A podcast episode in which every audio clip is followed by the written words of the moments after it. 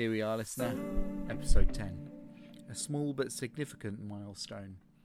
10 episodes in 12 weeks. Three episodes of this podcast featuring voices of artists and creatives that I hope you have found as fascinating and inspiring as I do. Five episodes in which I share some of my interests, thoughts, and research. One episode that was phoned in and regrettable, that only remains on the feed as an unflinching reminder to never wing it again. Nine episodes out there in the world. And then there's this one, number 10 What to Do with Number 10. Welcome to Mind Milk Theory. It's an arts podcast, and I'm your host, sometimes contemporary artist, Jim Lockie. Featuring, as always, the background noise of my noisy neighbours.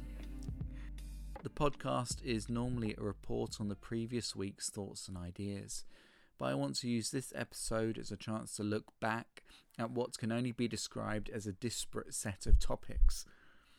There's no one that would recommend making a podcast this way. The subject matter from episode to episode is too diffuse, too scattershot in theme to keep an audience, but I hope that by discussing these different ideas about which I'm passionate, a bigger picture and shape will reveal itself. I want to pull on the threads and reveal the rhizomatic connections that link Game Boy cameras, Anglo Saxon poetry, hell myths, Reformation era iconoclasm, and whatever subjects the next 10 weeks throw up.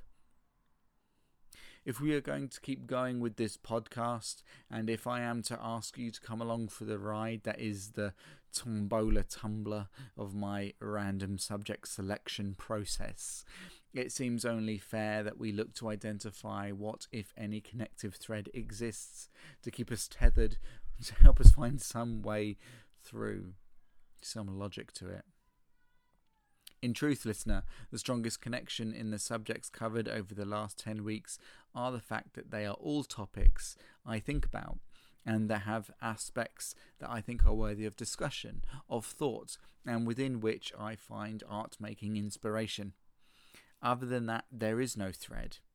So let's see if we can make one up. During the Reformation, there was this wave of iconoclasm in Europe.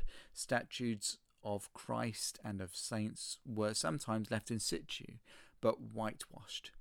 Then their heads and hands were removed.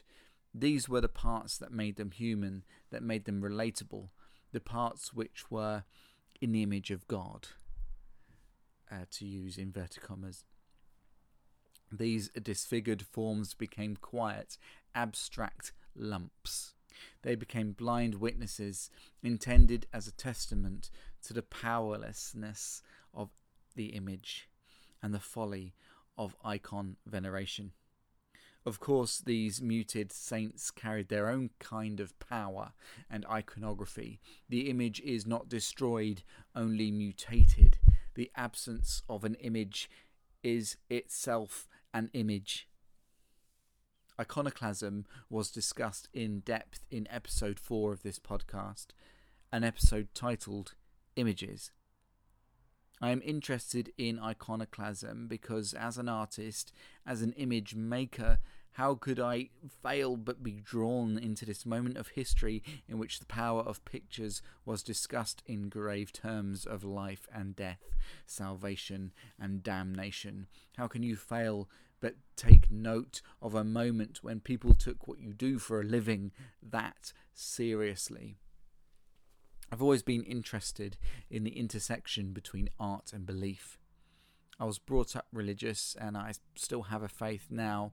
I've always felt this deep rooted suspicion that art and faith are sort of the same thing.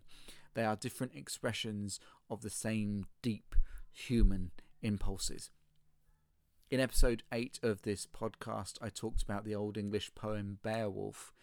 And in that poem, the narrator described the practice of uh, scops. These are tellers of the Old English and Norse storytelling tradition. The word scop is a forebear of the modern word shape because these storytellers shaped reality. Within Beowulf, the poet is intentional in showing us how the scops change the tale. And even Beowulf himself embellishes stories of his own deeds. The first song of the scops the poet gives the reader is a paraphrasing of the Christian creation story.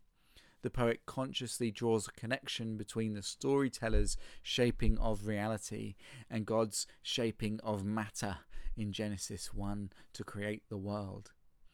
There is certainly a thread of mystic perception within art making that links those two episodes of the podcast.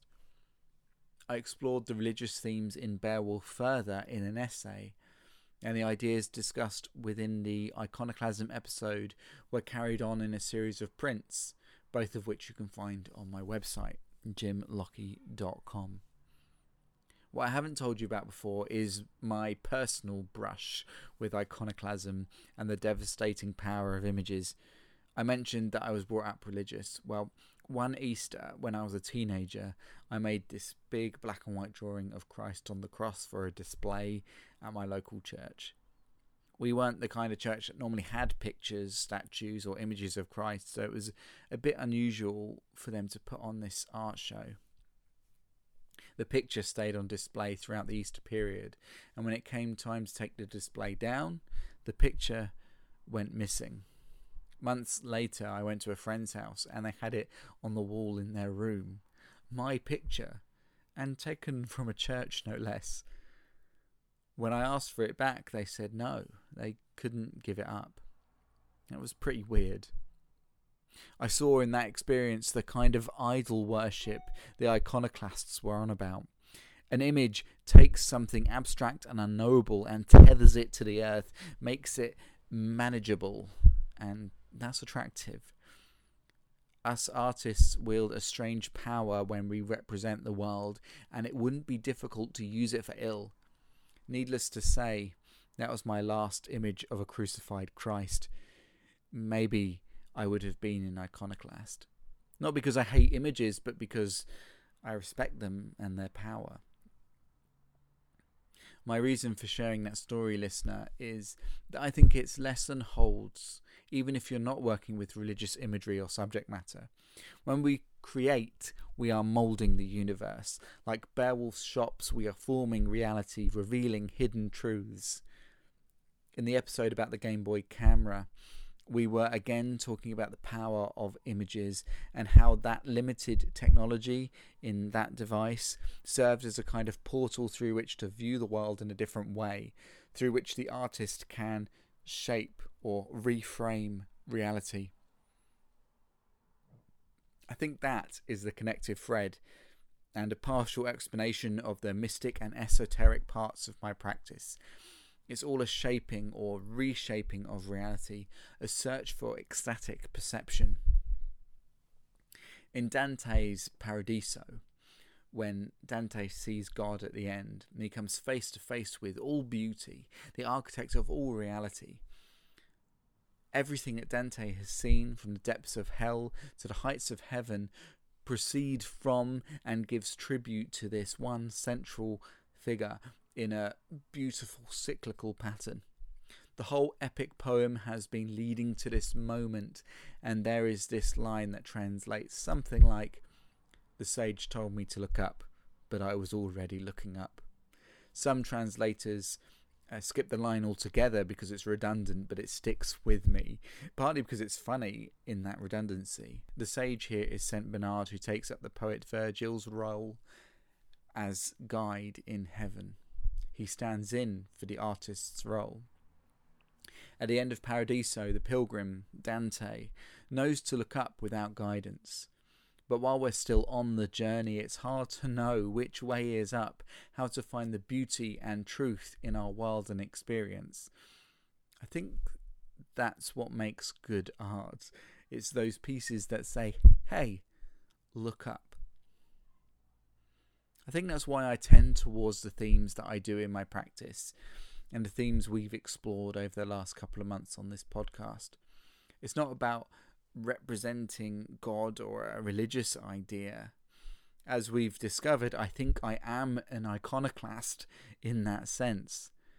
But it's about searching for greater truths and a broader sense of reality and to shape and explore that something more, to look up.